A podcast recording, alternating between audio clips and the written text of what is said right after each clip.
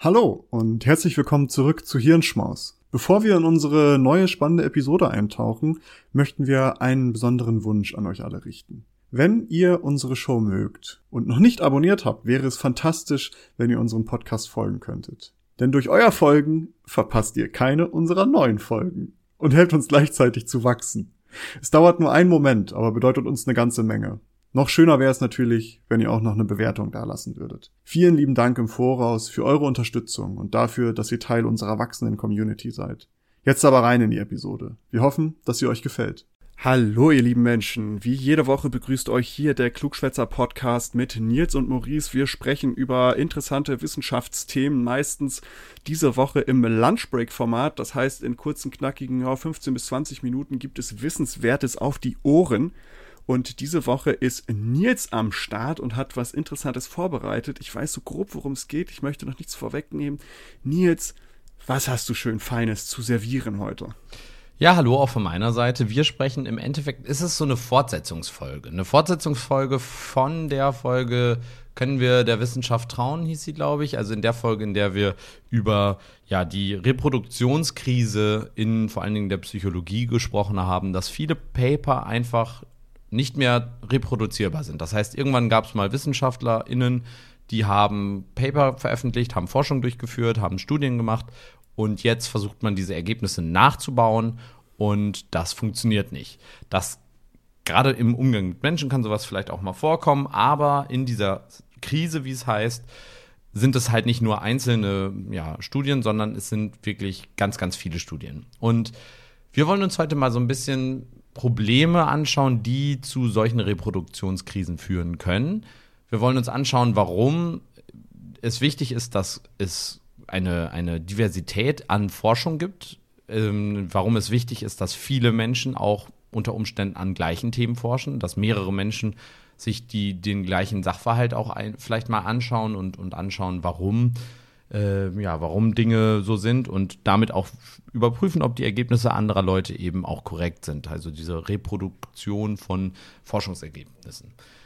Wir gehen nämlich immer davon aus, dass Paper, die veröffentlicht wurden, die zum Beispiel durch einen Peer-Review-Prozess gelaufen sind, Double-Blinded Peer-Review-Prozess, so die, der Goldstandard im Review. Das heißt, zwei Menschen oder mehrere Menschen schauen sich ein, ein Paper an, lesen das, wissen nicht, von wem das Paper ist. Da gibt es da muss dafür gesorgt werden, dass nicht aus dem Paper herausgeht, wer der Autor oder die Autorin ist.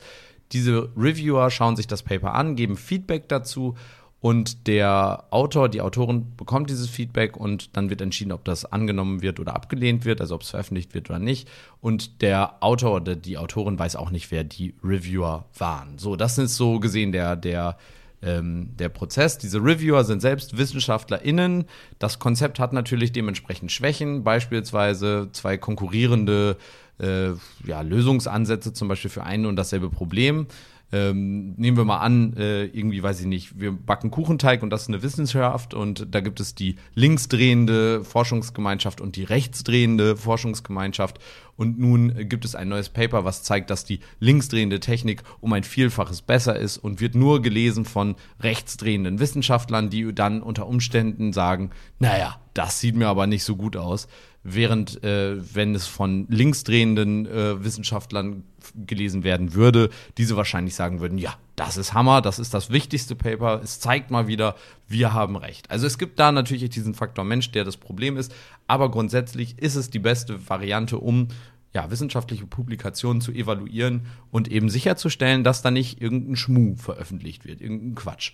Was trotzdem passieren kann, wir haben da auch schon in deiner Folge, glaube ich, drüber gesprochen, dass zum Teil einfach Paper in diese Konferenzen reingemogelt werden. Teilweise kann dieser Review-Prozess, wenn man weiß, wie man Paper schreiben muss, auch sehr gut umgangen werden.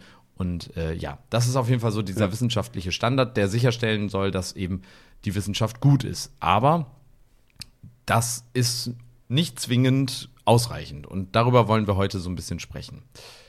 Zum einen, und damit möchte ich gerne anfangen, geht es um den Publication Bias. Nehmen wir mal an, ein Paper ist wirklich gut. Also es ist statistisch signifikant. Man hat also sichergestellt, dass es sich nicht um einen zufälligen Fund handelt.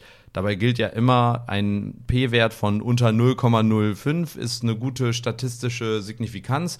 Ich habe jetzt bei, vor ein paar Tagen zufällig gesehen, dass dieser Wert äh, irgendwann mal einfach festgelegt wurde, genauso wie die zwei Liter Wasser, die man am Tag trinken soll. Es gibt da jetzt nicht irgendwie eine Forschung dazu, die diese beiden Werte irgendwie belegt hat, sondern das sind einfach so ja, Werte, die mal angenommen wurden. 0,05 ist jetzt auch eher so ein, ja, ab da sagt man, es ist signifikant, aber kleiner ist besser. Heißt 5% äh, Wahrscheinlichkeit, dass es eben ein, ein Zufallsfund war oder ein Fehler da drin vorliegt. So, also äh, nehmen wir mal an, also dieses Paper ist gut, die Ergebnisse statistisch signifikant und ähm, alles ist gut dokumentiert, die Gruppe war groß genug äh, und so weiter und so weiter und so weiter. Dann gibt es leider das Problem des sogenannten Publication Bias. Maurice, du kennst ihn wahrscheinlich. Hast du schon Erfahrungen mit ihm machen müssen? Oder kennst du oder kannst du mal in deinen Worten kurz beschreiben, was du unter dem Publication Bias kennst? Naja, also wenn ich jetzt, ich stelle mir vor, ich untersuche jetzt einen Kuchenteig, wie der gebacken wird und ähm, ich möchte halt einen gewissen Kuchen backen und ich finde jetzt die, ein positives Ergebnis. Ich finde raus, wie dieser Kuchen gebackt werden kann dann veröffentliche ich das gerne. Aber ich finde jetzt zum Beispiel, also ich stelle die Prämisse auf, dieser Kuchen kann gebacken werden und ich finde es und es bestätigt sich, dann sage ich, geil, das veröffentliche, veröffentliche ich. Es gibt dann aber auch so diese Zwischenergebnisse, wo man dann hinkommt, naja, ich kann es nicht wirklich sagen, ob dieser Kuchen gebacken werden kann oder ich habe sogar herausgefunden, dass der wahrscheinlich nicht gebacken werden kann. Diese Ergebnisse werden weniger wahrscheinlich veröffentlicht, weil man eben diesen Bias hat, dass man gerne die eigene Hypothese bestätigen möchte und zweitens auch den größten Impact erreichen möchte. Paper, wo drin steht, naja, ich weiß es nicht so ganz genau, die Daten sind nicht wirklich klar, werden eher weniger auch zitiert letztendlich. Also das zu veröffentlichen bringt auch weniger Impact und Impact ist ja für Wissenschaftler durchaus wichtig, weil es dann darum geht, wie, wie gut deren Forschung ist und wie, ja, wie, wie bezuschussbar finanziell, finanziell die auch sein könnte. Also das wäre so mein, mein Verständnis von Publication Bias, nur das veröffentlichen, was, was am meisten Impact generieren wird und was das beste Ergebnis ist. Genau. Der äh, Publication Bias bezieht sich darauf, so gesehen, dass eine Forschungsrichtung in eine Richtung übermäßig stark äh, ja, verschoben wird, der Blick darauf. Zum Beispiel gibt es ähm, eine Metastudie ähm, zum Thema chinesische Akupunktur. Äh, 98 Prozent der äh, Studien geben an, super toll, mega geil, hammer super, beste, was es gibt. Ähm, selbst die Studienautoren, die, also alle Forscher daraus kommen aus China, also fast alle Paper kommen aus China, ähm, was schon immer ein bisschen könnte gefährlich sein, weil da sehr viele Interessen auch mitschwingen und es ist auch, glaube ich, gesetzlich verboten, etwas Böses darüber zu sagen. Also das mal vorab gestellt, ne? Aber äh, 98 Prozent sagen es super. Und selbst die chinesischen Reviewer, die, also die diese Review-Studie geschrieben haben und sich angeguckt haben, wie die ganzen Paper sind, selbst die sagen, die Ergebnisse, das kommt irgendwie nicht hin. Das kann nicht gut sein. Also selbst wenn die Ergebnisse stimmen würden, äh, ist diese Verzerrung in die Richtung, weil nur die positiven Ergebnisse veröffentlicht wurden, wahrscheinlich, und eben negative, äh, zum Beispiel Fehlschläge, Menschen, die gestorben sind und so weiter und so weiter, die wurden nicht veröffentlicht. Da gibt es aber ganz viele andere Bereiche. Das ist in der Medizin zum Beispiel ganz häufig so. Das ist nicht nur ein Problem der WissenschaftlerInnen, die sagen, ach, ich möchte jetzt hier nicht äh, veröffentlichen, dass etwas fehlgeschlagen ist. Das ist auch ein Problem von ja, der Art, wie wir Paper publizieren, nämlich Journals oder auch Konferenzen, nehmen in der Regel viel häufiger positive Ergebnisse an, zum Beispiel irgendwie eine Hypothese wurde bestätigt, als eben diese äh, Hypothese wurde widerlegt.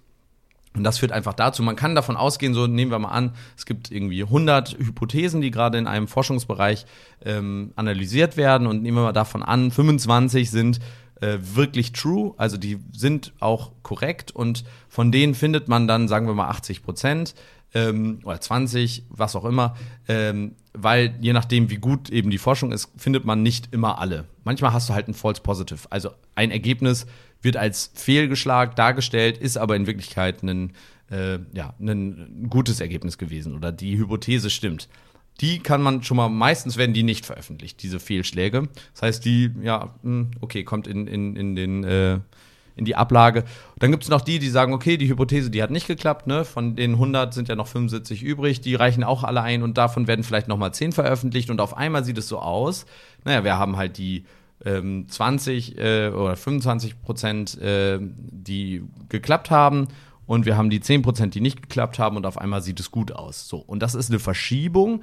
Wir haben, also alle Ergebnisse sind, nehmen wir das mal an, ähm, alle veröffentlichten Ergebnisse sind statistisch richtig und die wurden richtig erhoben. Die Truths sind wirklich Truths und die False sind wirklich False, also die widerlegten Hypothesen sind wirklich widerlegt. Aber trotzdem verschiebt sich das Bild.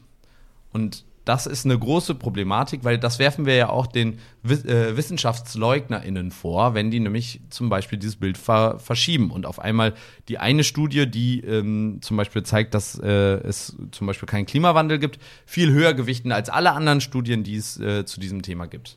So, und das sind Probleme, die man sowohl außerhalb als auch innerhalb der Wissenschaft hat. Und dieser Publication Bias, führt einfach dazu, dass bestimmte ja, Forschungsbereiche noch weiter getrieben werden, obwohl in Wirklichkeit da große, große Probleme auch auftreten. Und diese Verschiebung ist halt eben ein großes Risiko. Ein Problem, was dabei auch nämlich stattfindet, ist das sogenannte P-Hacking, was jetzt obendrauf auf diesen Publication Bias noch kommt. Das heißt, nehmen wir mal, wir sind ja vorher davon ausgegangen, dass alle Ergebnisse, die veröffentlicht wurden, auch wirklich 100% richtig sind. Es gibt aber auch Methoden, wie man Ergebnisse richtig aussehen lassen kann. Ein Faktor davon ist das P-Hacking.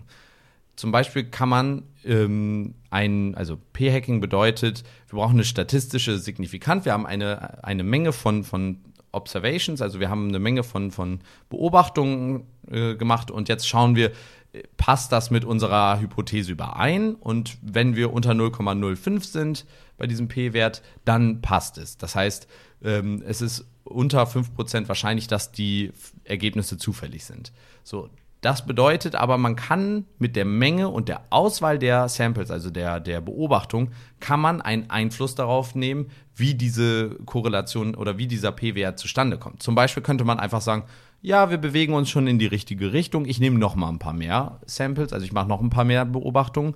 Oh, wir gehen noch weiter in die richtige. Und sobald wir unter 0,05 sind, hören wir auf. Ab dem Moment stoppen wir einfach die Anzahl der, ähm, der, der Beobachtungen. Wir brechen das ab. Wir haben unser Ziel erreicht.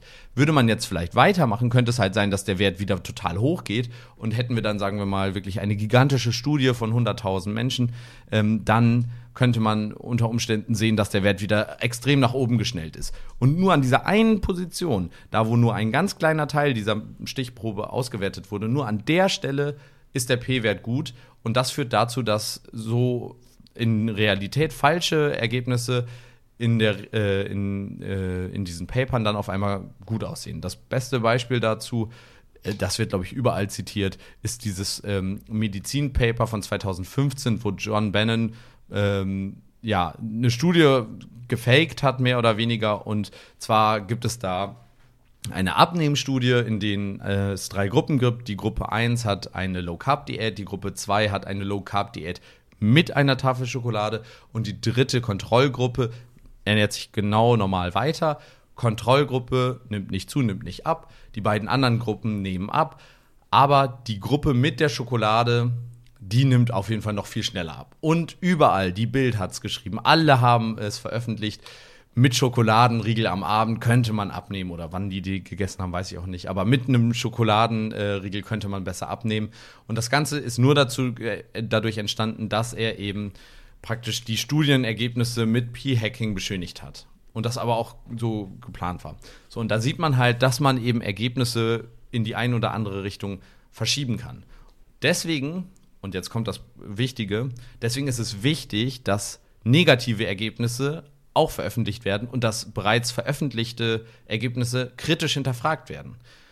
Nimmt man nämlich an, niemand würde diese Studie nochmal machen, dann würden wir alle jetzt, die abnehmen wollen, Schokolade essen. Dann, weil wir gehen davon aus, Mensch, ich möchte abnehmen. Ich esse sogar eine ganz große Tafel Schokolade, weil ich möchte richtig viel abnehmen. Und auf einmal werden alle noch dicker.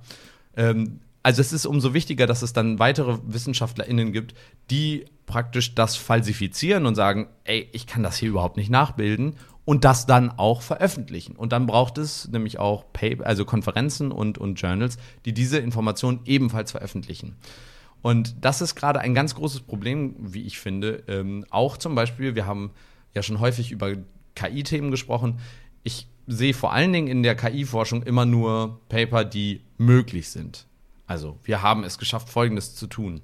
selten sieht man mal, ja gut, die haben mit diesem und jenem neuronalen Netz oder mit diesem, dieser Art von KI haben sie es hinbekommen und genau mit diesen Hyperparametern und so weiter und so weiter.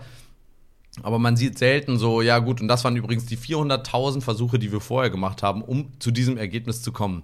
Und die braucht ihr jetzt alle nicht mehr machen, weil die funktionieren nicht. Und ähm, ich glaube, dass das, also in solchen, sage ich mal, KI-Systemen ist es nochmal ähm, ja, etwas leichter, glaube ich, so einen Publication Bias zu verhindern und so einen P-Wert-Hacking zu verhindern, weil es einfacher ist, Daten zu generieren. Aber gerade im Kontext mit Menschen ist es ziemlich schwierig, das zu machen. Und dennoch ist es wichtig, dass wir es tun, denn die äh, Reprodu Reproduktionskrise hat uns ja gezeigt, wie äh, groß die Auswirkungen da sein können. Ja. dazu nochmal der Verweis auf unsere Episode, ich weiß auch gar nicht mehr, wie die heißt, Glauben an die Wissenschaft, glaube ich. Ja. Ähm, wo wir das dann alles nochmal aufrollen und das soll jetzt auch gar kein Aufruf dazu sein, Wissenschaft gar nicht mehr zu trauen, ähm, sondern, wie du ja gesagt hast, man muss das halt irgendwie nochmal überprüfen und solche Dinge ansprechen. Äh, ich möchte vielleicht noch zwei Dinge dazu ergänzen die ich vor kurzem auch erst gelesen habe. Es gibt jetzt eine neue Studie, die durchgeführt wurde. Die haben äh, 1670 ähm, beziehungsweise die haben sehr, sehr viele Studien ausgewertet, weil man hat das ja so, in diesen Studien ist dann meistens, ja, wir haben die und die Daten benutzt und häufig sind die Daten gar nicht dabei, sondern genau. die fragt man dann noch an. Also ich würde jetzt dich zum Beispiel anschreiben und sagen, Nils, ich habe deine Studie gelesen, du hast gesagt, du hast das mit dieser Datensample gemacht, kann ich die mal haben? Ähm, weil ich würde die gerne auch mal durchgucken. Und ähm, das steht dann meistens in dieser, in der Studie steht das irgendwo drin, dass man sagt, ja, hier Daten können da und da angefragt werden oder, oder so in die. Und das haben die jetzt mal ausprobiert, haben das, ähm, haben das äh, mal bei 1000 oder mehr als 1600 äh, Autoren nachgefragt, wo halt in diesen Studien drin stand, dass die Daten auf Anfrage rausgegeben werden. Und äh, 93 Prozent haben darauf, haben die Daten nicht rausgerückt. Ähm, und das ist schon krass. Also äh, man sieht also vielleicht, und das darüber sprechen wir auch in der Episode, in der längeren Episode, warum das so sein könnte, dass es da die falschen Anreize gibt, das zu veröffentlichen und dass dieser Publication Bias deswegen halt auch stattfinden könnte. Dazu muss man aber auch sagen, dass Wissenschaft gerade auch in Deutschland ein sehr schnelllebiges äh, Unterfangen ist. Äh, in der Regel bist du drei bis sechs Jahre irgendwie finanziert. Äh, das heißt, du arbeitest drei bis sechs Jahre dort und bist unter Umständen, wenn das Paper dann sieben Jahre später gefunden wird und jemand die Daten haben will, bist du gar nicht mehr in der Wissenschaft, sondern mittlerweile schon in der Wirtschaft, weil das ist ja, was in Deutschland der Plan ist. Wir mhm. wollen ja keine Wissenschaftler haben, wir wollen ja nur ähm, Menschen praktisch die Wissenschaft machen und danach in der Wirtschaft äh, irgendwie Geld verdienen. So, das heißt, das ist auch so ein Problem. Deswegen ist es umso wichtiger, dass man so eine Wissens, ja, äh, Präservation, nee, wie kann man es nennen? Ähm, ja, ne, sicherstellt, dass eben diese Daten nicht verloren gehen. Also in der Informatik ist es Gott sei Dank, also ein Trend, der immer größer wird, die Daten inklusive allen Codes, den man programmiert hat, direkt mit dem Paper zu veröffentlichen und mhm. den ab dem Moment auch nicht mehr anzupacken, sondern das ist die Version, mit der haben wir dieses Paper gemacht und hier Finger weg, ne, der, das bleibt jetzt für immer da. Ihr könnt das nachbauen, wenn ihr das wollt. Wenn nicht, auch nicht schlimm, aber ihr könnt, wenn ihr wollt. Und wir ändern das auch nicht mehr. Hier ist übrigens das, was wir gemacht haben, nachdem wir das Paper veröffentlicht haben. Und da sind jetzt alle Optimierungen drin, die irgendwie seitdem aufgekommen sind. So, das gibt es ganz häufig. Und das ist, glaube ich, der richtige Weg. Und das müsste es eigentlich immer geben. Also es, aus meiner Sicht braucht man auch zur Transparenz nicht nur eine, ein Review von äh, den, vom Paper, sondern vom Produ also vom äh, Experimentalprozess, der muss transparent sein, der muss dokumentiert sein. Dann braucht es ein, ein Screening der Daten von Menschen, die sich mit Datenanalysen auskennen. Das kann auch zum Beispiel äh, also eine automatische Analyse sein. Aber es ist halt extrem wichtig, dass das ebenfalls mit optimiert, äh, also überprüft wird. Und hm. ja, das ist noch nicht der Standard. Nee, ähm, da kann ich vielleicht noch eine kleine Empfehlung aussprechen für alle Leute, die Twitter nutzen. Ähm, da könnt ihr gerne mal der Elisabeth Big folgen. Die ist nämlich so eine Scam Science Hunterin die liest weiß nicht wie viele Paper und sucht da, ob es da, ähm, also da geht es dann wirklich um böswillige Fakes. Also nicht nur um P-Hacking, sondern ob zum Beispiel Aufnahmen, mikroskopische Aufnahmen gefotoshoppt wurden. Ähm, ob die halt wirklich böswillig angepasst wurden. Und das ist so interessant, der zu folgen, weil die ist halt wirklich ja. unterwegs und guckt sich das an und dann schickt sie immer so diese Bilder rein. Also sie sagt nie, welches Paper das ist. Also das findet man nicht raus, was ich auch gut finde. Ähm, aber sie, sie teilt das dann immer so. Und sie hat auch rausgefunden, äh, ich habe nämlich letztes Mal gesehen, dass sie irgendwo einen Vortrag gehalten hat, dass sie aus ihren, ich glaube irgendwie 800 Paper, die sie gemeldet hatte in irgendeinem gewissen Zeitraum, hat sie den Journals gemeldet und ich glaube, bei mehr als 60 Prozent haben die einfach nichts unternommen. Ja. Ähm, und das ist dann die nächste. Weißt du, wir haben auf der einen Seite das, was du gerade gesagt hast, und auf der anderen Seite auch, dass die Journals da halt viel rigoroser werden müssten und klarer werden müssten. Ähm, also es gibt da auf jeden Fall viel zu tun. Ja, sehr spannend und sehr wichtiges Thema auf jeden Fall.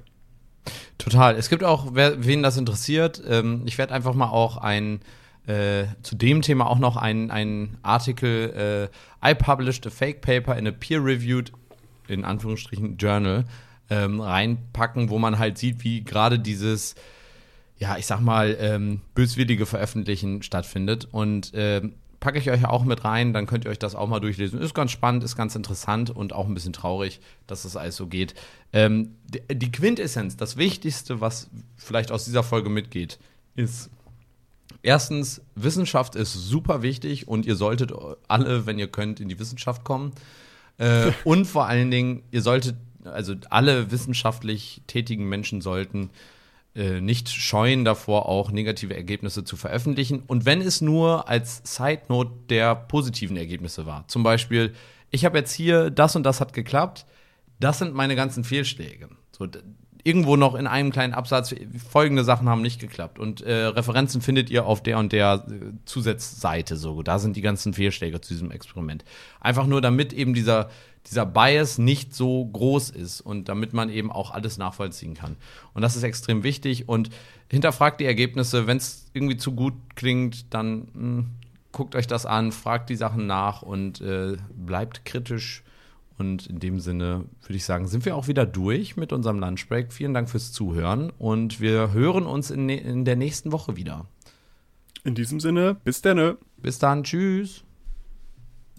Danke, dass ihr diese Episode komplett gehört habt. Solltet ihr uns hier noch nicht folgen, würden wir uns sehr freuen, wenn ihr unseren Podcast abonniert und bewertet. Wir stecken viel Arbeit in dieses Projekt und freuen uns über jedes Feedback. Folgt uns gerne auch auf Instagram und oder Twitter, wenn ihr absolut nichts mehr verpassen wollt. Links dazu findet ihr in der Episodenbeschreibung. Danke für den Support, hoffentlich bis zum nächsten Mal.